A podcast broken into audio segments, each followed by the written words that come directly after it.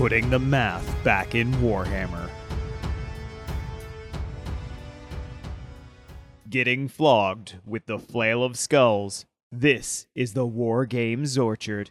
Welcome to the show. We have a very special guest joining us today. It's Joe from the Flail of Skulls. Joe has been gracious enough to have me on his show a few times to make some silly army lists, and I thought it was far past time that he come on here and uh, tell us a little bit about himself, the Flail of Skulls, his podcast slash uh, Facebook group, and their project of fixing Warhammer Fantasy 5th Edition. Or maybe fixing isn't the best word, but I'm going to let him explain it himself. So, Joe, uh, before we get started here, for anyone who isn't already listening to your podcast or a part of your group, uh, tell us a little bit about yourself and a little bit about the Flail of Skulls and, and everything that you guys do. Sure, thanks, Nathan, and uh, thanks for having me. It's uh, great to finally be here. So, um, I'm part of the Flail of Skulls uh, podcast community. On a podcast, we've been doing some, uh, you could say, sort of uh, soul searching into the math behind the various army factions. Um, we've played a ton of games uh, against each other, um, trying to find the optimal lists. What makes this faction powerful, and how can we exploit it in the best way? The same with items and and magic spells. So basically, we're we're math hammering it up, is what we're calling it. We both play uh, uh, Warhammer Fifth Edition uh, in our childhoods, and we both decided to keep playing again once we uh, met the first lockdown in Corona. So, in the Flail Skulls podcast, we started out by doing a review of the uh, current edition of Warhammer 5th edition. Um, but as we start to progress, we figured out this sort of some factions are locked into certain builds simply because what is powerful and what is cheap. So we decided to uh, make our own edition of Warhammer 5th edition. We didn't want to uh, change the game thoroughly uh, to make it like a Warhammer Renaissance or a, uh, you know, sixth edition point two, if you will. Uh, so the main idea behind the of Skulls edition is to balance the factions. We have basically taken each army book and we have ranked them in a tier setting: tier one, tier two, tier three. Uh, and we realized that there are some certain uh, large gaps between factions like uh, Demons of Chaos and Lizardmen, and someone at the bottom, which would be the Dwarfs and the Chaos Dwarfs, having um, Empire and other factions fill up the middle tier. So we wanted to even the playing field between these factions. So one of the main changes that we made in the Flail of Skulls edition was to move the magic phase to before the ranged combat and the melee combat.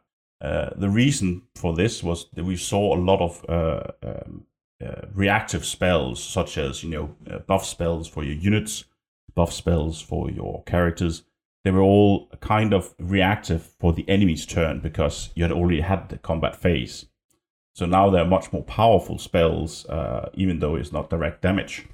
So this is the way we wanted to balance out the, the magic phase. In addition, we also looked at some of the more uh, uh, struggling factions like the dwarves.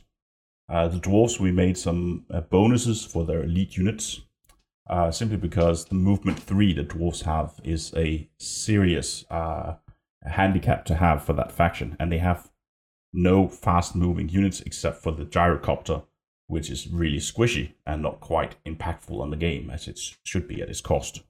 Uh, next, we took a look at the uh, older army books, and we saw that the math, math behind calculating each unit's cost was different from each book. So it depended on who had originally uh, made the book on what they made the pricing do. So we wanted to adjust the every single army book to have the same costs for the same abilities and the same stats on their character sheets. When you were doing this and, and looking at the math behind the army books, was it a, a factor of kind of breaking down uh, unit entries and then doing it for for several books. Like is there a big flail of skulls spreadsheet that you guys have with with these unit costs? Is is it uh, that is, is it that precise? Uh, yes yes. We have wow. actually done the exact uh, the exact math. Uh, and then we have changed the costs of some stats uh, to make them more viable. For example, initiative was priced way too high, uh, meaning um, uh, high elf units, uh, other elven units were being extremely overpriced for their cost, uh, simply because they had to pay for that extra initiative. Mm-hmm. And initiative is a, at least in a math hammer sense, it is not a very important stat to have in the game. So we reduced its value um, the same with uh, equipment. We felt equipment was way too expensive, meaning um, that you want if you had for uh, if you had light armor on a unit, it wasn't really worth giving them up to heavy armor um, simply to give them that five plus armor save because it's usually you usually meet strength four, meaning minus one to your armor save. And the uh, basically heavy armor was a very pricey upgrade uh, and very little bonus you got from it.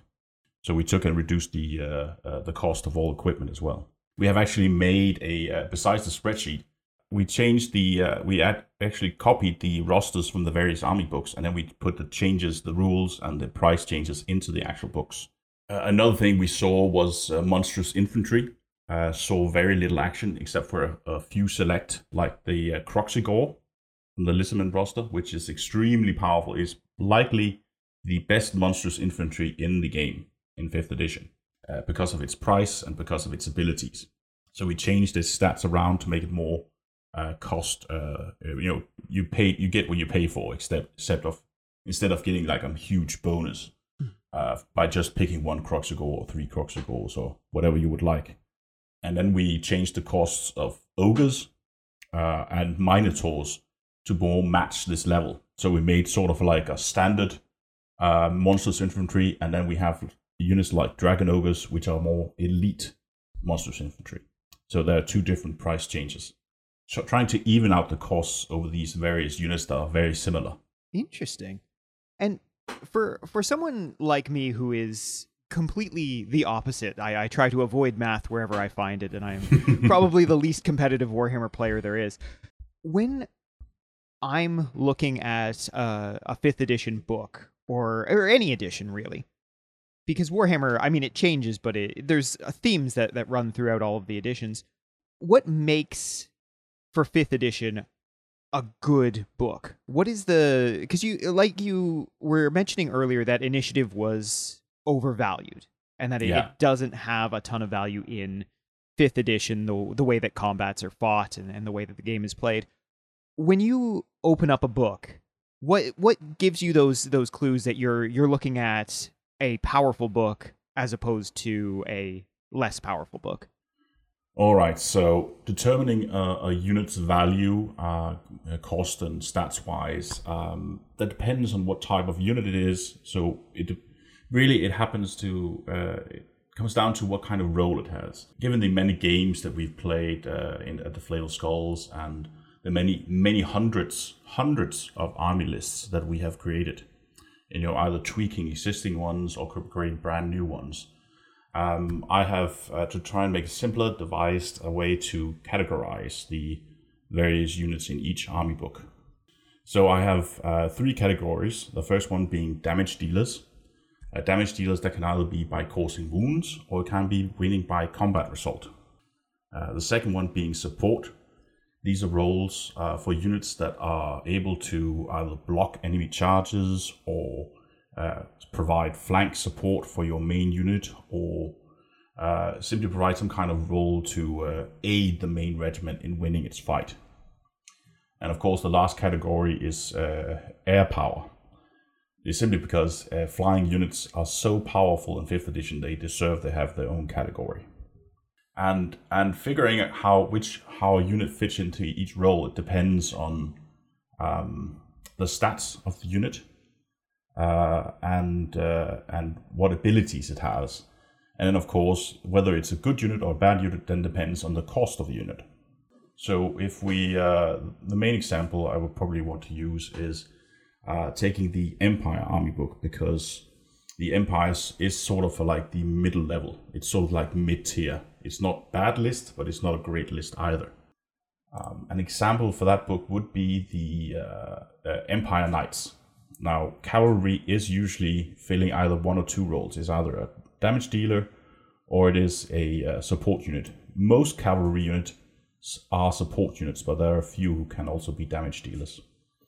Um, so if we take a look at the uh, Empire unique knights. Their uh, their stats. They're 31, uh, 39 points of model, which is not great. Means you can't have a lot of them. You can maybe deploy five or six of them in one regiment if you're going for a 2,000 point army. Um, they only have one attack each. Um, their weapon skill is four, and they have strength four. Of course, they have lances, and they have heavy armor shielding and barding. While that provides them with a 2 plus armor save, meaning they're likely to take less casualties, it also reduces their movement by 2. So they're a cavalry unit with movement 6. They're no faster than ogres, they're no faster than Kroxigors. Now, if we match a unit of knights up against a unit of uh, another unit of knights, uh, we say one of them has charged this turn, the charging unit. They will have five models in usual, they'll be able to attack six maybe if you push the unit a little bit about its usual size. Um, and then you will have uh, an average, say you go five models, then you have an average of two and a half attacks that hit, because four plus uh, weapon skill four against weapon skill four will be a four plus to hit. So now you have two and a half attacks that hit, and then you need to cause wounds. Now you wounded on two plus because you charged. So that means uh, so two and a half uh, attacks, that actually amounts to two wounds you will cause. Now, that will also affect the armor save of the enemy unit. So the enemy usually, uh, the other unit will save on a 2 plus normally, but that will be reduced to a 2 plus, uh, to a 4 plus, meaning on average you will save one of those wounds. Uh, that so that the unit that charged will actually only have caused one wound in total mm. in combat in the first round, even though it charged. Um, not ma- particularly impressive for a 200 point unit, probably. exactly, exactly. Yeah. It's a lot of points and it's very little damage. So you need to uh, uh amplify it with a uh, uh, uh, giving the unit a standard that adds plus one to your combat result. So now you have two combat result. Uh, you'll likely win the combat, but not by a lot, um, because the enemy will be striking back against your two plus armor save. Well, actually, it'll be a three plus armor save because they have strength three. So maybe they will cause uh, one wound and a stat uh, uh, that might be there's a 50-50 chance that it'll be saved almost. Um, so you know, on average, if you're just above average, you would end up with a draw between these two units if they both had a standard. Uh, it's not very impressive for 39 no. points model. Um, and since you only have movement six, you can't outmaneuver uh, monstrous infantry. Uh, so you need a really pricey banner as well to make them effective. This would probably have to be something like the battle banner. So now you're looking at a 300 points uh, unit at least, maybe even uh, 350 points, that has a chance to cause two wounds. yeah. So yeah, yeah. Don't know so, about that one. yeah, yeah. Um, so this is one of the things we wanted to change. We wanted to make each of these units as well feel unique because they were also unique in their models. Mm-hmm uh, because they aren't the only one that stands out is the unit of Knights of the White Wolf. But even though when they charge, they don't strike; they always strike last. So they'll be taking the hits before they get to strike back. So it's not certain you get mm-hmm. the uh, five attacks back. Put this unit, put this unit up against a infantry unit, and suddenly this unit, uh, the infantry unit, will have uh, maybe three ranks of combat result as well. So they'll basically always win, on average. Mm-hmm. So now you need to add a character to the unit as well to make it even more potent. Now you're looking at a unit that costs, uh, you're looking at 500 points now for, for a unit. Oh boy. Yeah. So a fourth of your army. Yeah. A fourth of your army, yeah. Now, if the enemy kills this unit or makes it flee because your leadership is not very high with uh, with Empire, you're now down to uh, three quarters of your army by one spell or one round of ranged attack or one artillery shot uh, basically just wiping a fourth of your army, and that basically co- will cost you the game. So, um, cavalry usually serves as support. Is uh, something like Chaos Knights with their double attacks and their Chaos armor with their one plus armor save, and their steeds that attack on uh, uh, as well with strength four. Uh, that's a more potent unit, and that can fight its own as well and win combat fairly easily. In, in fact, um, and They of course cost up to 80 points a model, of course, but you know they they kind of for their worth. While Mm-hmm. here you pay 39 points for something that's you can get more efficiently other elsewhere. Uh, basically, this is why whenever we played Empire, we've also always used Kislev winged lances. These are only strength three. But they still have the weapon skill of four, so they still hit the same chance. And they still have lances, so it's still strength five. It's not a strong modifier, but you can have a lot more of them. Of course, yeah. So you can even add you can even add a rank for an extra combat result. That'll cost you 125 points.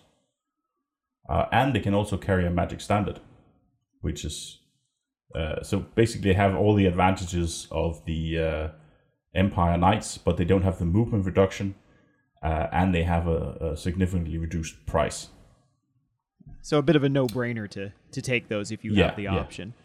Yeah, yeah. All right, So, so- this is one of the things we tr- try to answer in the Flail Skulls version by giving them unique roles for Yeah. each unit. Yeah, and and that would be my my follow-up here where we've kind of discussed the Empire Knights as our example of a, a unit that just doesn't Mm-hmm. work the way you think it should work.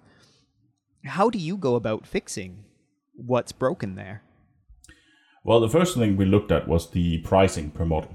Um, when we did the reduction of equipment, that also meant that the price of each of these models went down, you know, a fair bit per uh, per model. Uh, the next was to add some unique changes to uh, to each of them. Uh, that way, there was a each unit served a purpose, so they you could pick them if you knew your opponent were doing a certain tactic. Uh, the first thing we did was that we uh, we removed the penalty from barding from Empire Elite Cavalry, at least for most of them. Um, for the uh, Knights of Panther, we made them faster, so they have a movement of seven Okay. instead of a movement of six. Uh, and we gave each unit free standard and musician. We've done this to pretty much uh, all the elite cavalry, uh, simply because it's very pricey to get a standard and a musician otherwise. Um, the Knights of the Blazing Sun, uh, so far we're thinking about making them immune to psychology Oh, okay. uh, and giving them a bonus to their leadership. Uh, in that case, this is a unit you would pick if you're if you're fighting a lot of fear-causing enemies. Of course, the Reiksguard, uh, we're thinking about making them immune to being march blocked, meaning Ah. uh, they, you increase their mobility even though they're reduced in speed. I I love that you've taken a different approach for each of these orders to make them feel unique and, and to give Mm-hmm. Yeah. them a, a role in, in any given army or you know for a specific purpose. That's really Exactly. cool. I, I love Yeah, that. yeah. Uh, and what we did with the White Wolves, because we wanted them to have an advantage, uh, given that you have the disadvantage of always striking last. So we made sure that they also had the no penalty for barding, meaning they have their full movement of eight. So that's that's your fast, uh, heavy cavalry. And were you able to uh, to do some playtesting with these guys? How have you liked them so far? This- yeah. Uh, well, uh, we haven't actually played a game with it yet. We've only done theory battles so far. That's why we're we're working towards a version 2.0 of uh, the Flail Skulls lists. And once we have that in place, we're going to start to uh, theory craft lists.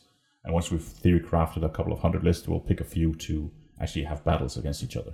And that way we can start to uh, do uh, minor adjustments to the factions. Most of the changes that we need to do, we'll see from the list that we make because uh, after we've made a list, we can basically tell what kind of power it will have on the battlefield, depending on the uh, uh, looking at the three different roles I mentioned earlier with uh, damage dealers, support, and air power. Nice. And have you been getting good feedback from the Flail of Skulls community? Has there uh, some folks that have, have taken up the challenge and and uh, used some of these altered lists? Uh, we haven't uh, seen much gameplay with the, uh, the varied lists. Um, we did have Jurgen play a couple of games. He was very thrilled to see the uh, magic phase moved, um, even though they managed to forget it in almost all of their games. uh, they remember it as like, okay, this would have changed the battle if we had managed to do this spell beforehand. Um, so we're still looking to do uh, testing on the magic phase. I think that's the most, uh, the one that requires actual testing to see whether it will work because you can't theorize um, exactly how these buff spells are going to affect combat um, unless you uh, set up various scenarios, theory s- scenarios of how the spells. If we, we cast this spell successfully on this unit, how would it affect it in combat against a similar type of unit from the enemy faction? Mm-hmm. So there's a lot of uh, Excel sp- uh, spreadsheets uh, involved in uh, in the calculations. I like how you very casually mentioned earlier that uh, you know you're making a couple of hundred lists per per army to to kind of do do the math and, and figure this stuff out with the the theory hammer and the math hammer. That is an incredible amount of dedication. I can barely barely make a list before I have a game right? I, am I'm not even one of those people that, you know, I, I, don't even agonize over it. It's more of like a chore that I have to do before I can go and play. And I, I just find it so interesting that you you can you can do these these lists and then kind of work out how battles between these lists might go without even playing them. That takes a, a real expertise with the game that uh, is is impressive for sure. It's it's definitely a lot of experience from the games that we played and seeing what worked and what didn't work. Uh, and uh, each time we would play a game with each other, it was like, okay, I know uh, Casper is going to use this kind of tactic because it worked, worked well from the last time. So what can I do to counter this tactic? Okay, if I build this kind of unit, that should be able to beat that one. But then I need to protect it from his air power, which I know is coming. So I'll have these units as well. Uh, for us, it doesn't feel like a chore to make this list. It's one of the uh, best aspects of the game is building these lists and figuring out, okay, well, what would make this unit work. It's like, oh, I really want to use, uh, for example, with the Empire list, I really wanted to use the uh, unique uh, knight regiments simply because I, I bought one of the units and now I actually want to play with it. So I've been trying to build. Okay, what can I? How can I justify putting this unit in my list? Uh, what role would it have to fill? What would I need to do to boost it to enough strength uh, for it to have a viable choice? Mm. And of course, that ends up with some of the lists being uh, very fluffy and not successful uh, where you're more um, dependent on the die rolls than you are on the actual uh, strategy and the tactics that you've deployed. Yeah. Um, so, so making lists is one of our favorite pastime. Um, uh, we've been making. We would regularly make lists. Uh, basically, what we would do is we would make three army lists each for um, maybe once a week, maybe twice a week. We would do this uh, we would choose a uh, a main army that we want to play, and we would make that as tactical strong as possible. Then we would make a secondary army. We would we would uh, allow ourselves to do a little bit of more of a fluff play with this one, so it wasn't as a serious army. So uh, in that case, and then we would face these two armies up against each other. Uh, either in theory crafting or in the actual uh, game room. And the third army we would make that would be our backup armies because we didn't want to have any factions uh, be the same one facing off against each other in case we pick, both picked uh, Chaos uh, Warriors of Chaos, for example. Ah, okay. So, uh, Interesting. because we simply didn't have the models to field two Warriors of Chaos armies. That is so neat. What a what a really cool way to to have games and, and mm-hmm. kind of figure this stuff out. Yeah. Uh, And most of the lists they ended up just being uh, theory crafting. So we would uh, discuss, we would uh, uh, reveal our lists to each other, and it would say, okay, this unit, the purpose of this one would be to do this. Okay, uh, if it met my unit, which has the similar purpose, basically the two main damage dealers units, what happens if they clash with each other? Okay, well, yours actually has a better chance of winning, even though it's chan- it's it's being charged. So you would technically win that main fight. Mm-hmm. Um, so how would that affair with the other units on the board? Nice. So yeah, that's basically how we theory craft uh, armies, and that's how we design this army list. That's from these hundreds of lists that we have gone through over the years. One of the things that comes up a lot when people are making house rules or they're just you know trying trying to get what whatever they consider a, a good game in and, and every edition of warhammer has its its little issues. It's it's things that are a little bit overpowered. And we talked mm-hmm. about changing up units and and making them a little bit more efficient and bringing the overall power up to closer to to where the the premier those tier one army books are. Mm-hmm. Did you ever consider any sort of uh, removal of either units or I, I'm thinking particularly magic spells or magic items. I know there are certain magic items that really get on people's nerves in, in certain editions and, and fifth edition has just so much uh, and and so much that is is very powerful and, and very cheap and you have those those items that are kind of ubiquitous because they're they're so good have you ever thought about removing items Well, the main thing we have about items is that we actually feel items are quite balanced. Okay Um, we do not want to make any changes to items at all. Um, the main reason for this is that despite being all these, uh, in our experience, we have also met all these uh, very powerful items uh, that simply can ruin your day if left unchecked. But uh, most of these powerful items, they also have a counter item in the lists. Uh, and, and simply by deploying it or having your list prepared for the eventualities. For example, um, if I make a list and uh, I'm worried about my enemy using a, uh, uh, say I'm playing against Empire, so they have a hero on a Pegasus. That hero on the Pegasus, he's armed with the Dark Mace of Death. Uh, the Dark Mace of Death, if people don't know it, is that um, at the start, once per game, at the start of uh, combat, you can unleash the power within the Dark Mace of Death, and it'll deal uh, D3 wounds to to any model in base contact with your the, with the wielder. So in this case, it would be the Pegasus base, meaning you can actually affect up to four cavalrymen. There is no armor saves against the Dark Mace of Death, so it is instant death for Chaos Knights, for for many other units as well, and there's even a chance it can kill characters. So, what do you need to uh, to defend yourself against the uh, the Dark Mace of Death? Well, uh, this is one of the all powerful items comes in, which we use basically in almost every single list we make. And this is the Black Gem of Gnar.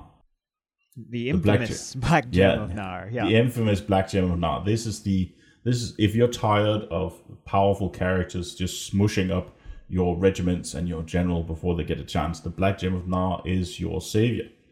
It will simply lock the enemy unit down. It whether it be a chariot, it be a Pegasus rider, it be a giant Slann with uh, invincible powers.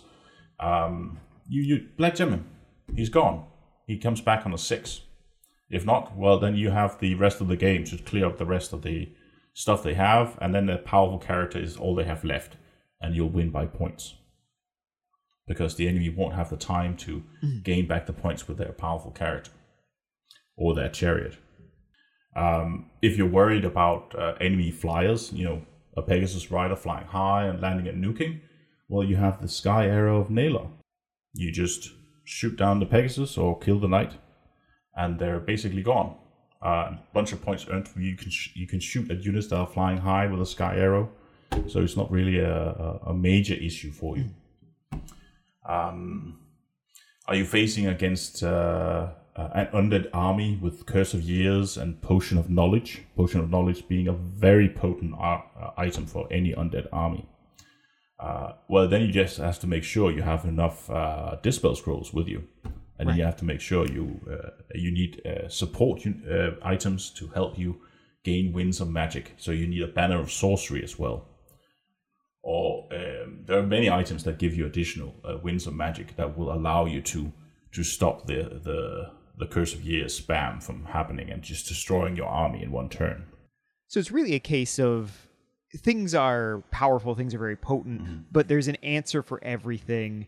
And part of the game is just trying to figure out what your opponent might might bring or what their strategy might be. Yeah, yeah. And then take those counter magics or magic items that will allow you to to deal with it and then give you some tricks of your own kind of thing. So really no problems there for you guys at all.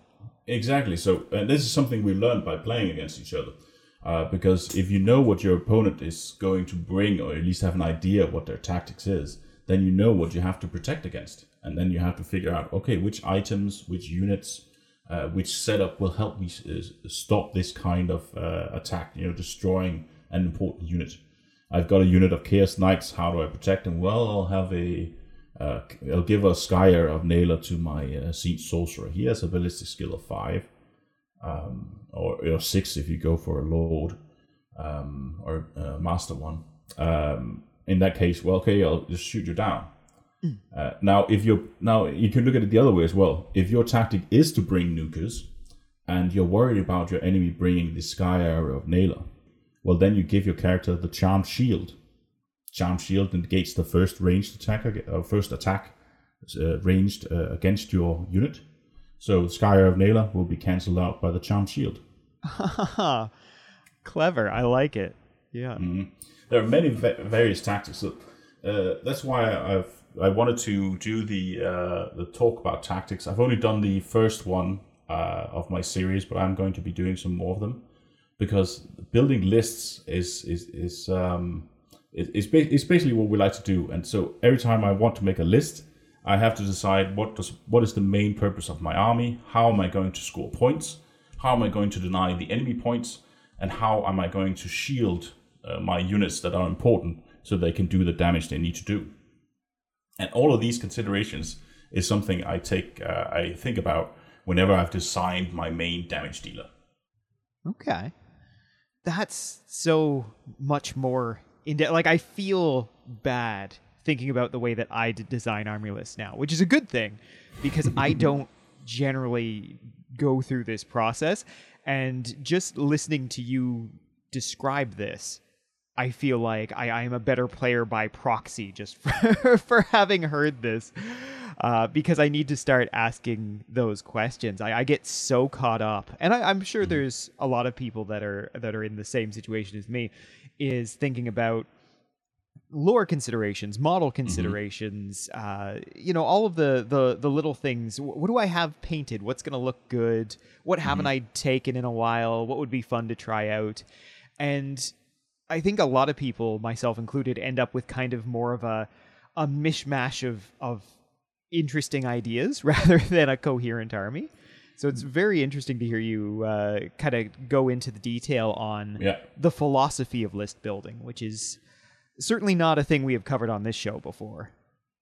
Well, it is it's kind of funny because what we mo- what we most encounter is that people will play with the models that they have or the models that they have painted well, uh, which is understandable. I also want to paint play with painted models, um, and you basically build your army list by what you you, you remember as being good when uh, when you were a kid and playing the game as well. That's also something we started out by doing mm-hmm. the very first time we played. I was like, okay, I'll play I'll play Lizardmen. I'll have a bunch of Sauruses, and he'll just and a giant Slann mage, and he'll just win everything. Um, and that just turns out not to be the case. In, in, in case you meet something that's uh, designed perfectly well, then it's like, oh, right, I don't have any mobility. I am now surrounded on all sides, and my my giant mage who takes up a third of my army, he's disappeared into the void.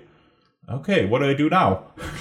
so next time you, you decide, okay, well this time I'm just going to bring a load of skink skirmish with their short bows at strength four, uh, and then just going to pepper down the enemy. And even though he kills all of them, it's not going to be that much uh, points lost for me. So skinks is a very powerful unit. Mm. It is probably one of the best units in the Lizardmen roster. I love that. I, I love how good they are. Uh, yeah. yeah. I mean, I mean, you look at Sauruses; their stats are amazing. Mm-hmm. have amazing stats, except for one thing: they only have four movement. Now, if you're marching every single turn, that means by the time you've covered to the other side of the battlefield, uh, you'll be turn three, maybe turn two if if the enemy advanced. But if the enemy doesn't advance and doesn't deploy straight up to the line, it'll be turn three or four before you get into combat with the Saurus warriors. Right. Yeah, and then you've got one, maybe two turns to mm-hmm. to get those get that investment back, I suppose. Exactly. Well, you don't need to get the investment back because it's an investment just that it survives. Right. Because it's points your opponent doesn't get. But you know, uh, if you build a unit that you want to fight, you want to make sure it also gets to, into combat, mm-hmm. or you want to make sure that the enemy has to come to you in order to um, uh, since we play with temp- table quarters, um, if you place a, a, a unit in the middle of the battlefield, it'll deny all four table quarters for your opponent, so they can't get the points from them. You might not be able to get them either, but your opponent certainly can't. So that's that's up to uh, since we play with a VP 100 system, mm-hmm. that's up to 400 points you've denied simply by having a unit hold the middle. So if the enemy doesn't have a unit that can match that one and destroy it, it's a pretty good. Uh, you have a pretty good advantage to win the game. So, um, so some units are pretty strong. You want to hold the center. Uh, you can of course uh, give a. You have a unit temple guard with a jaguar banner to give them extra uh, movement speed, three times a turn. So you're pretty. Uh, it's more likely that they will see combat. Um, if your enemy is, has more mobility than you, you might never see combat with a Saurus uh, unit simply because you'll never be able to catch them. Mm-hmm. Uh, playing against a Wood Elf avoidance army, they'll just fly around you with the Warhawks and just shoot uh, arrows at you each turn. Oh, just I've been whittle there. down your army. Yeah, yeah. Uh, a good example I thought of was um, uh, remember that game uh, you played uh, on stream? You were playing as the Chaos. Uh, oh yes, yes. Warriors of Chaos So and, uh, my myself and Patrick. That was Yeah, uh, yeah. quite a while ago now, but uh, Mm, yeah, yeah. Mm-hmm. he, he had his high elves, and I had my Warriors of Chaos, and uh, things went uh, about as well as they usually do. Which is, Mm. I think I lost at the top of turn two or three, but. You were unfortunate with some rolls as well. I was, course. I was. My my poor chaos sorcerer took a vacation into the realm Yeah, of chaos, and uh, all of my dogs uh, got killed by one of the chaos gods because I rolled a lot of ones. So Mm, yeah, yeah. it's, uh, I mean, that is that is what you sign up for when you play chaos, though. So So one one of the things here you're looking at because Patrick he had uh, bolt throwers, which were a major threat to your Chaos Knights. Um, so, for example, in what case, what would you do here to protect your Chaos Knights? Well, you would deploy a unit of six. Uh, so, if you have five Chaos Knights, you deploy a unit of six uh, Chaos Hounds in front of them. They have the same base size, ergo, the enemy cannot target your Chaos Knights with ranged until they have killed the dogs. So you're spending uh, less points. You're basically making a sacrificial unit. Its only purpose is to draw range fire, so you have enough time for your Chaos Knights to to get in and make a charge. And once they've made a charge, they're gonna start earning their cost. At the same time, uh, you would probably want some kind of flying unit to. Uh, a Harpies is is an, an amazing unit. It is it is the best rank and file unit in the game. That's Harpies because they have a 24 inch fly range. They can fly high. They have two wounds, strength four, weapon skill four. They only have the one attack, but they're they can beat most range units. They'll beat all artillery units in combat. Um, and if they're fighting, the only thing that might uh, be able to fend them off would be dwarf warriors with uh, uh, shields and light armor, and maybe a great weapon. So in, in most cases, you will be able to you know kill off the enemy support units with your harpies just descending from up on high. Yeah, that that flying threat would have been would have been something nice to have for, Mm. Yeah, for that game for But sure. This is basically an example of, of uh, I was just using an example of Mm-hmm. because you, you you lost the game uh, of what how you could uh, uh, change the list because I remember you saying you feel the units because those are the ones you, you had the models for. Yeah, yeah, that was a uh, Nathan paints frantically before the stream kind of game. Uh, and I, Mm-hmm. I had a few things that I wanted to try out, but uh, yeah, it was it, it was a, a rough one because it, it didn't really force Patrick to to make kind of tough decision. It did, it wasn't able to put as much pressure on him as early as I thought. My my idea was to go with a, a fast moving chaos army that was uh, all mounted or dogs, so you know those Yeah, those higher yeah. movement values, and and just Yeah. get right in the elven face really quick and. Uh, yeah, I had, some bad luck in the beginning, and that that kind of all snowballed on me. And uh, Patrick had some some neat tricks with a, an ethereal uh, uh, mage that he he basically just ran into my poor dragon ogres who who didn't have any magic to uh, Yeah. to to to kill him off. And uh, yeah, so so definitely uh, he he certainly out, outplayed me on that one, which he he does very regularly actually. And uh, but at the same time, it was. Uh, it was a, an interesting one to see because he is he he reminds me a little bit of of you guys in Flail of Skulls where he does a lot of this the theory crafting and the the list building as Yeah. well as just trying out you know crazy combos and stuff and where I'm very I don't want to say I'm a conservative list builder, but maybe I'm I'm not the most imaginative list builder. I I, I don't necessarily see those combos until they're used on me, and then I'm like, oh, that's really good. Yeah, and it all it all comes from uh, ex- experience of playing the games, and and and really for us, uh, the math hammer aspect really took off once we started building lists, just besides the ones we wanted to play for that uh, one round of combat. So we we we uh, decided to do the uh, the theory crafting list, and all of a sudden our, our understanding of the game just uh, sort of exploded. Um, uh, where to where we are today, where we have an understanding of all the math and the costs and prices and the, the various roles each faction has. Um, we've basically, besides, uh, I think, besides the Warriors of Chaos, I have played every single army uh, once or twice. Nice. In, in all our games. Mm-hmm. So we've basically tried each faction and then we've done the. Uh, I think I've made most lists for the Empire. I think that's the faction I have I've tested the most. So, uh, as as I mentioned with the uh, elite uh, Empire Knights, uh, this is uh, not being very useful, in, at least in Mathhammer. This is basically what we're trying to do: is we want to take those units that are less used or never used, at least by our terms, and have give them an option so it's not a uh, it's not a, a, direct negative if you bring the unit for your army list. Of course. So, yeah. like, um, it is difficult to build a uh, a main damage dealing regiment without having a magic banner. You need something to buff them up. You won't be able to uh, to ensure a victory with the unit unless you have some kind of bonuses to it. I mean, even the, the Reiksguard, uh, they have some decent stats on their own, but uh, you will have to settle for that plus one combat result and then your ranks. Uh, and you will have to settle for a movement of three because they have heavy armor and shields. Ooh, yeah, that's a killer. Yeah. Mm-hmm. Um, so we've made changes to the uh, uh, the state infantry as well. For example, uh, our current idea is to give the option for Reiksguard on foot and the halberdiers to carry a magic banner. Okay, so so just kind of give them that that option that they mm-hmm. that they're lacking there. Yeah, nice. yeah. Would you consider moving the Reiksguard to movement four, or is that uh, is that a little bit much? Uh, that's uh, uh, we did remove the um, the requirement for having uh, heavy armor and shield as well for them because oh okay. Yeah so, so uh, because we've also buffed uh, all the dwarfs.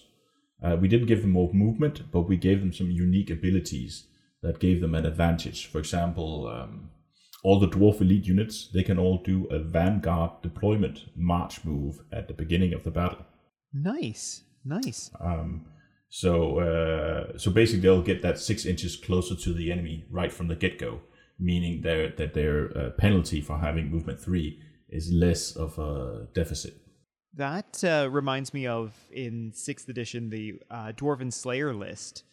Uh, in uh, Storm of Chaos, they had a similar rule, which I think was a free 2d6 movement at the start of the game to, mm-hmm. to try and get them to grips with the enemy. And boy, you, you think that you know one one kind of free move at the start of the game isn't going to make that much difference and and that army is brutal they are really yeah, really yeah. good and a lot of it is because they are they have that mobility for, um, mm-hmm. that other dwarves don't so I, i'm super curious to see how dwarves play out with this new rule because they're such a, a, a incredible classic army for hero hammer and they look so good on yeah. the table and i'd love to see love to see dwarf armies that have a little bit more to them than maybe just the the three organ guns and the you know the, the yeah, normal yeah, dwarf stuff. Yeah, yeah. Uh, so speaking of of you know these these changes and and the kind of the end game for what you're doing here, what would you like to see as uh, an end goal for this this edition that you're making or these uh, these tweaks that you're you're making? Would you like to um, have have people kind of run tournaments with them? Would you? Uh, I mean, obviously, you know, you don't have a whole lot of control about whether or not it gets it gets picked up for wider use. But uh, where where would you like to see it end up? Well, uh, the main reason we just uh, the first the, uh, the reason why we started this to begin with was simply to balance the game for ourselves because uh, our games, having played so many games and having theory crafted so much, we found that we always ended up in the same lists for the same factions eventually because these are the strong lists. Mm-hmm. So we wanted to add variation to the games we were playing. Uh, we wanted to uh, reduce the uh, the power level between each of the books to make them more balanced. So, say for example, oh, I made a dwarf. Uh, basically, neither of us really uh, make any dwarf lists anymore in regular fifth edition because it's simply so uh, uh, so poor in in strength compared to all the other lists. Um, and it's basically a one-trick pony because you're doing the, as you mentioned yourself, the organ gun mash, or or you're uh, or you're just losing the game if you don't. So either you win the game on the first uh, on your first turn as dwarf, or you lose the game slowly. Right. Oh, that's terrible. That's Yeah, unfortunate. Yeah. So, um, so we wanted to add some variation to the various lists. Um, I guess we're hoping uh, that people will will see this and gain an interest in Math Hammer um, as an aspect of the game. Um, I mean, I know a lot of people uh, mainly care about the uh, the the, uh, the painting schemes, and I would love to paint uh, as well as some of you guys as well. Uh, but I wanna I wanna I wanna look at every aspect of the game, and Math Hammer I think is a very important part of it because of all these stats that are included. So I want something to that can basically make every game viable, every unit viable, in at least in some sense. Um, so maybe we could see it in some tournaments at some point. I don't know. It's not something we have thought that much about in, in case of tournaments. It's mainly to uh, to make the game more balanced uh, without converting it to a completely new edition like Warhammer Renaissance because we like fifth edition. So we haven't added any units to the game. Uh, we haven't removed any. Uh, we've tried to change as little of the items. Uh, basically, no changes to the items. Uh, we wanted very little changes to the the magic, apart from the switch in the magic phase, because that was a very that was a very good decision uh, Tuomas Pirinen took when he made sixth edition. That was moving the magic phase to uh, after movement. I, I will say I, I think it was a great idea. My only complaint is that as someone who plays multiple editions, I often forget where the magic phase is in any given game that I'm playing. but that's my own problem. That's not Thomas's problem. Yeah, yeah, I, I, I totally understand that. But this will help, you know, because now the magic phase will be the same place, even though you're playing fifth. um, yeah, and, and uh, it's also because we're so fond of, of Math Hammer, it is also a joy for us to um, uh, to try and and, and uh, rectify some of the uh, mathematical errors in the various lists, um, and also to in- include the uh, community that we have built up in the uh, Flail Skulls group. Um, good to get their input as well to see uh, any ideas that might uh, help us uh, improve this list, uh, the various armies list in, in general. nice. What uh, what are you working on currently? What's the ongoing project? Uh, well, the the current project we're basically going through each of the editions. Um, most of them are all in the stages that's called uh, 1.8 or 1.9. Uh, as we uh, do the finishing touches as we approach 2.0. Um, uh, and as soon as we've uh, made this 2.0 edition, then we're gonna uh, we're gonna uh, not make any changes for a while because we're hoping to get some testing done either by ourselves or hopefully by some of the people in the community would uh, like to try and, and play our version and uh, see how it fits. Um, and from there, if there are any further changes that we need to do uh, to the stats, but I think we'll we have pretty much once we hit 2.0, we we have a very uh, capable uh, version to start testing, and we're hoping, at least in our theory crafting, that this will bring all the uh, lower tier factions like dwarves and chaos dwarves towards the middle, while uh, reducing the power level of some of the more stronger ones like Lizardmen. Okay. Okay. And this would be a question that as as the the War Games Orchard podcast, I, I can't help but ask you cold ones. Uh, cold one riders, skink cold Yes. one riders, and dark elf cold one knights. Mm-hmm. Can, do can we have can we can we have some some relief? Can we have something? Yes. I I love both of those units so much. Uh, I I'm just asking this as a personal favor. I would love to just take them all day every day, uh, but I, I I cannot seem to make them work for me. Mm-hmm. Uh, is is there is help on the way for these these poor poor big stupid lizards? You, you are in fact correct. There is hope on the way because uh, even though Lizardmen received a huge nerf in almost every aspect, The only thing that was not nerfed was Cold Ones and Salamanders. Uh, in fact, they received a buff instead. Oh, okay. Okay, So- looking forward to that then. So Salamanders, they received a uh, downright uh, uh, cost reduction simply because they were calculated incorrectly. Um, and Cold Ones, they also received a, uh, a, cost reduction. Um, while we, we, we like the stats as they were, they, they're still uh, very easily killed by ranged fire, the Cold Ones. And they still have to rely on leadership until they've been in combat. But now they're at a cost that would, uh, you know, justify you bringing them anyway. So it's still not going to be a great unit, but it's going to be a viable choice. That's all I've ever wanted. Thank Mm-hmm. you. And the same with the uh, the uh, the Dark Elf Cold One uh, Knights. Uh, they have also they have received a massive co- points reduction. oh, be still my heart. I love Yeah. it. Okay. And uh, we've made some changes to most of the elite cavalry units. Uh, we've made uh, a points requirement, uh, meaning that there's only a certain amount of units you can bring depending on how big your army is. Similar to the way treatment work, uh, where you have to bring, you can only bring one tree man per thousand points. Even that still seems like a lot to me, but I've been on the wrong Yeah, end of a tree man a time or two. Yeah. well, for example, like uh, Chaos Knights, we have uh, given them the the uh, requirement that you, you can only bring one unit of Chaos Knights per 1200 points. So if you're playing 2000 points, you can only bring a single unit. wow. Wow. And that's just due to, to how good they are? Yes, yes, Okay. they are. They have received a uh, when we recalculated the stats, uh, they they ended up costing significantly less uh, than what they were in the uh, fifth edition Realms of Chaos. uh, So we needed to put a restriction on it to not make it. You know, you, you just bring an army completely full of Chaos Knights. Just like okay, I'll bring five units of Chaos Knights. That's it. That sounds reasonable. Yeah.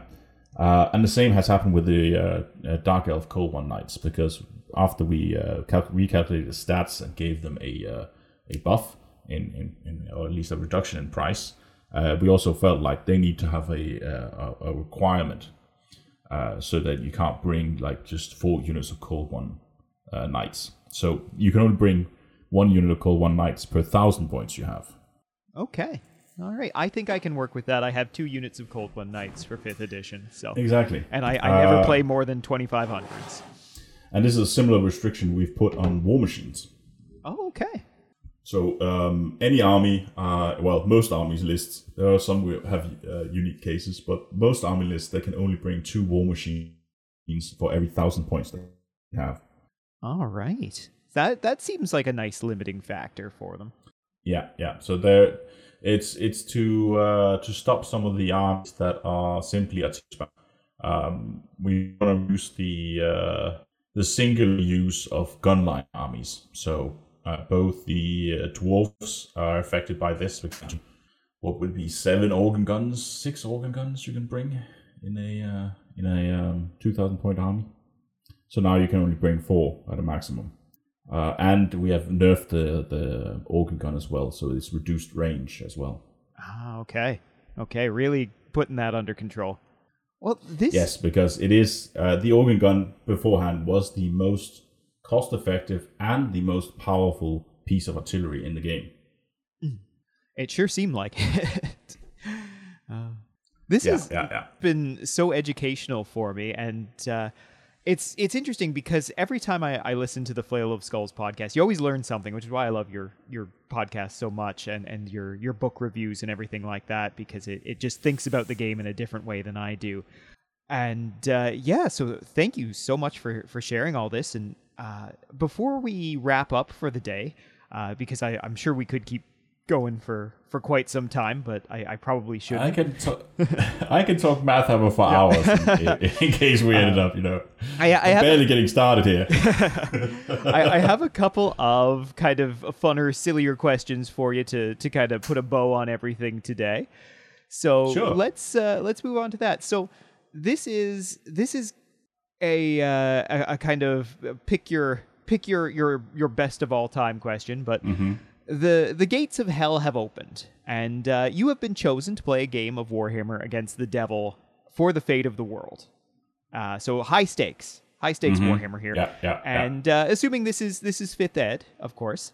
Mm-hmm. Uh, so where do you go to build this army? What what what book do you go to? What are you what are you looking at? What's your what's your go to kind of first thoughts on what you would do to to beat the devil at Warhammer? Do I know what uh, army the devil is bringing? Oh, that's a great question. Let's say no. He's very sneaky. Okay. He could bring Okay. anything. He's bringing anything. Okay. Well, in that case, I'm going to turn to one of the power levels. Um, I think uh, for nostalgic reasons, I am going to pick the Lizardmen. Now, uh, it's it's definitely going to be one of the top uh, tier factions I'm going to choose. So the choice could have been Wood Elves, Demons of Chaos, um, or um, or of course Lizardmen. Um, Bretonnia is also close up there, uh, but uh, it's a little boring to play. So I want a fun match with the devil, so I'm going Lizardmen. All right. All right. And uh, is there is there one particular build or, or type of thing that, that you would uh, gravitate towards for for that army? Oh, I would bring uh, somewhere between eight to eleven units of uh, skinks warriors. Each unit would be um, either nine models or thirteen models, uh, probably nine. Um, and uh, they of course would have short bows with poison on them. This would be my front line. um, I would bring a Stegadon. The Stegadon would either carry uh, he would have two additional skinks, but he would not have the giant bow. That's just a waste of points because he's going to be marching every turn, so you won't get to shoot anyway. Uh, so I'll be bringing yeah Stegadon. He'll have a banner of sorcery. He'll have uh, maybe the Jaguar banner. Uh, that depends on how I'm going to build my uh, my general. Uh, Okay. because either I'm going to build my general as a powerful spellcaster or as a badass uh, fighter and spellcaster. So going to badass spellfighter and, and caster, he's going to be having um, he's going to be a, a master Slann. Uh, he is going to have uh, amulet of Sapati, which is a must pick for any s- Slann mage.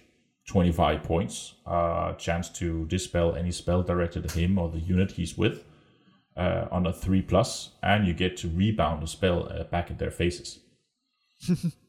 One of the most powerful counter magic items in the game. Nice. Um, he's going to have a battle standard carrying that. And then he's either going to have the, uh, if I've given the banner of sorcery to the Stegadon, then he's going to have the Jaguar banner. Uh, no, actually, he's going to have the battle banner to protect it. And then he's going to be joined by a unit of Temple Guard. It's probably going to be 13 models with a champion. Champion will have the black gem. And the unit will have the Jaguar banner, meaning that both the Slann and the Temple Guard have an extra d6 for three turns to move. Meaning they're likely Oh, yes, to get in Rocket combat. Slann. Love it. Yeah, yeah.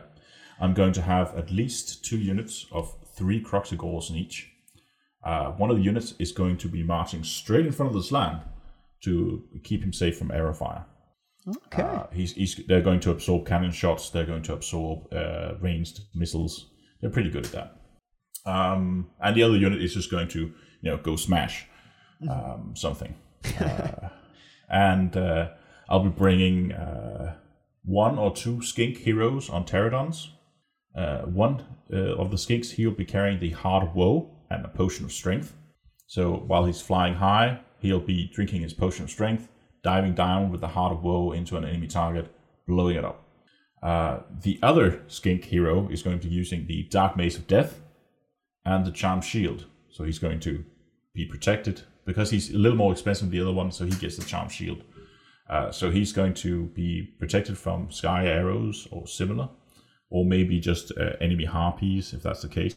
Uh, and then he's going to uh, fly down and destroy something, uh, depending on what I'm, uh, something armored I want to destroy immediately, or and then they're just going to cause mayhem. I'll bring a unit of uh, one or two additional Terradons because I can because of my Slann mage uh, which will be uh, able to uh, snipe any uh, ranged units or uh, fast moving, uh, lightly armored cavalry that I need to stop. And I think that's about the list. That comes to about 2,000 points. Wow. Talk about having Depending sympathy for the devil. I feel bad for the poor guy now. that is Yeah, yeah, yeah. that is rough. Yes, yes. Oh, that is a very that is a powerful list to play.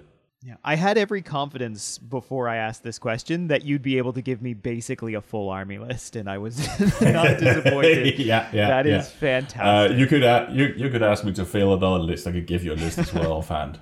I won't be able to give the exact points cost, but you know I'll, I'll get you most of the list. Um, I can't exactly remember the rest of the items the Slann mage will have. Maybe he'll have a, a couple of dispel scrolls as well, just in case. nice, nice. Yeah. All right. Well, we'll finish things off today with a little uh, thought experiment that I like to do on the show sometimes, and that is Sure. overrated, underrated, favorite, least favorite. And All right. yeah, where we're talking today about all things Hero Hammer, it only seemed appropriate to ask what you think the overrated, underrated army books of 5th edition are, and then what is your personal favorite and least favorite? Okay, okay. So underrated. Um, I'm definitely seeing a lot of uh, uh, support behind the dwarfs. Um, in all the forums uh, I've joined on Facebook, uh, dwarfs are very popular. Uh, they look very cool. They have some uh, cool looking models. They have some cool looking uh, war machines, but they are that one trick pony, and they are, from our experiments, the absolute worst faction in the game. There is none other who has anywhere near as bad as them. Uh, and that is because the absolutely best stat in the game, the one thing that is most important, is movement. And the dwarves has have none of that.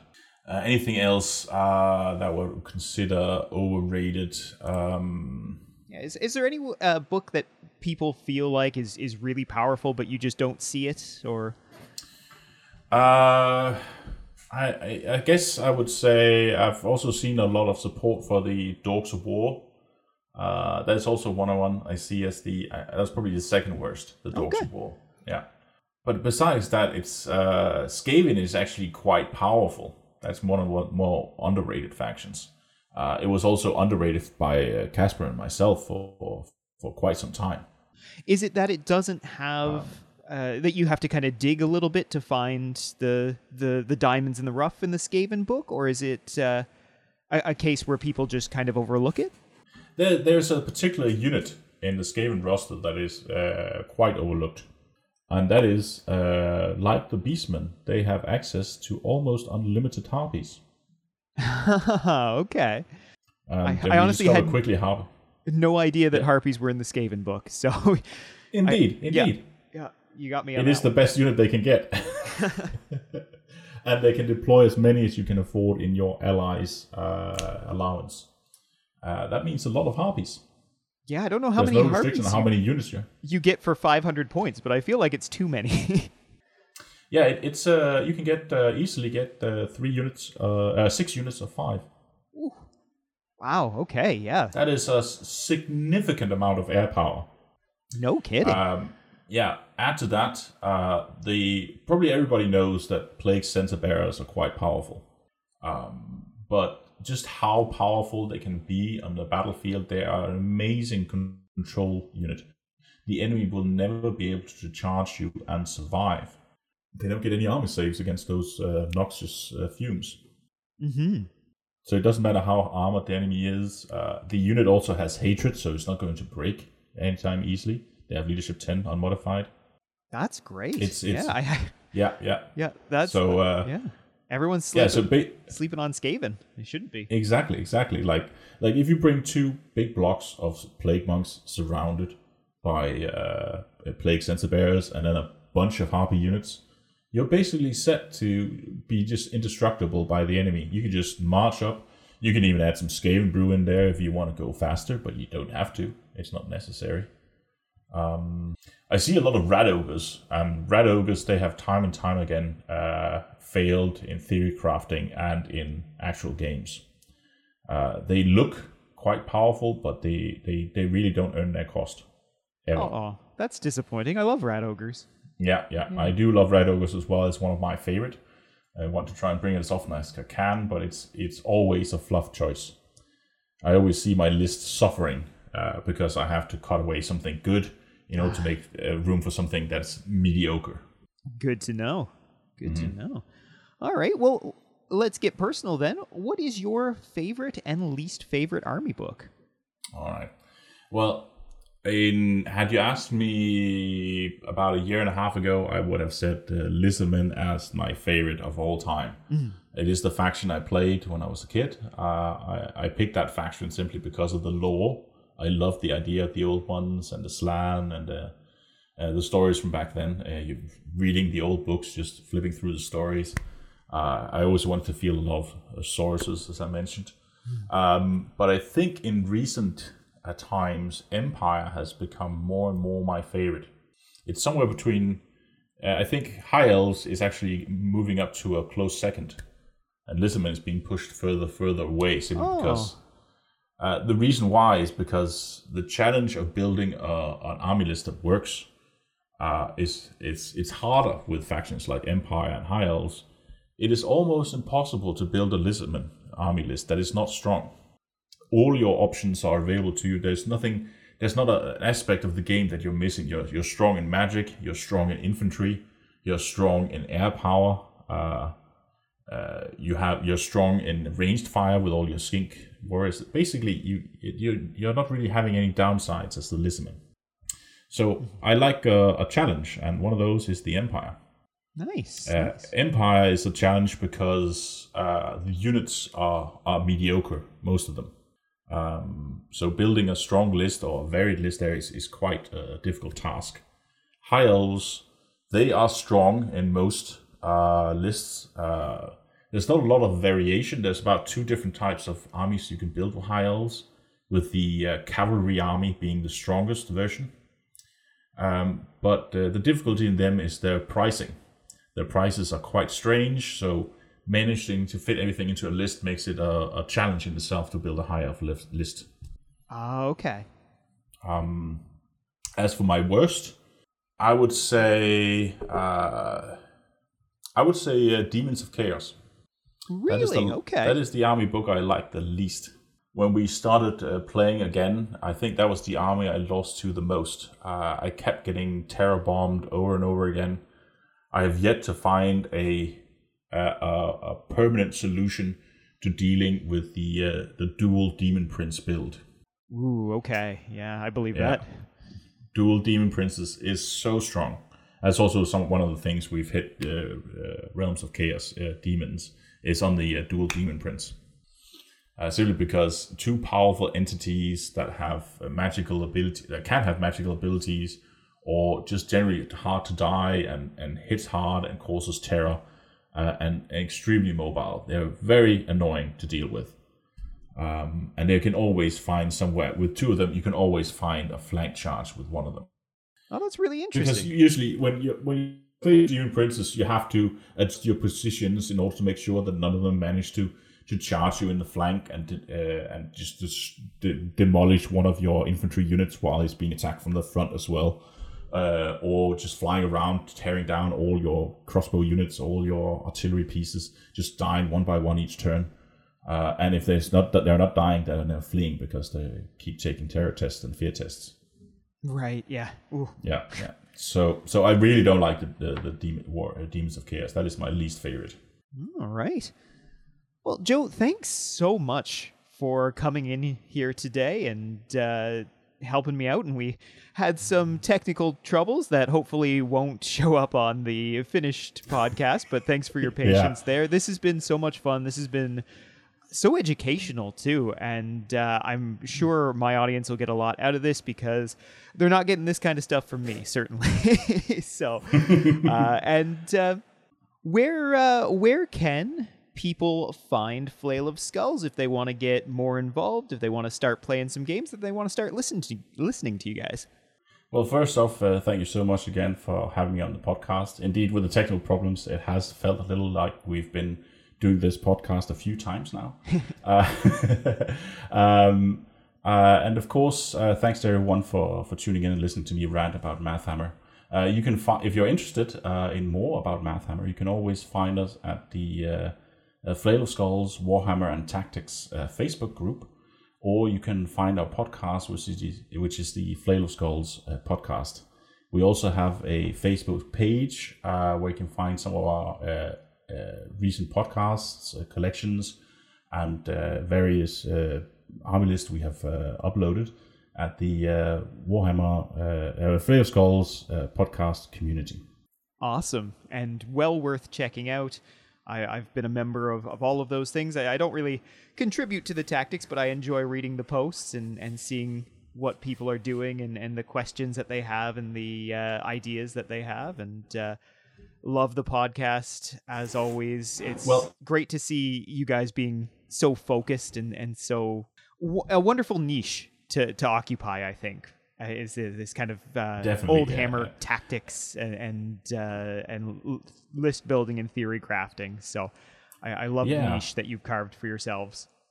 Indeed, as well, I, I love what you're doing at the Warhammer Orchard with the lore because that's never really been the strong side uh, of uh, of my Warhammer knowledge. but it's great to listen to all these quirky stories about uh, special characters of the Lizardmen and uh, um, your tales of the uh, uh, cold ones, uh, evol- uh, uh, how they evolved over the years. It's all great information. I, I love listening to your podcast as well.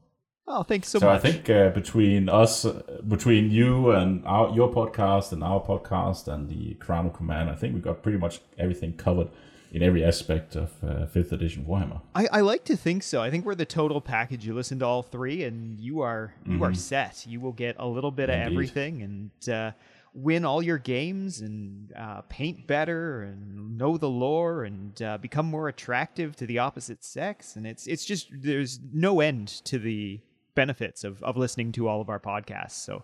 Uh, very much do those Indeed. things. Entertainment for hours. Yes. yes. All right. Well, we hope that you have had just as much fun listening to this episode as we have recording it. Hopefully, more fun because we had all those technical issues. But until next time, thanks so much for listening and have a great week. Thanks for listening to the War Games Orchard. If you enjoy the show, why not join us on Patreon?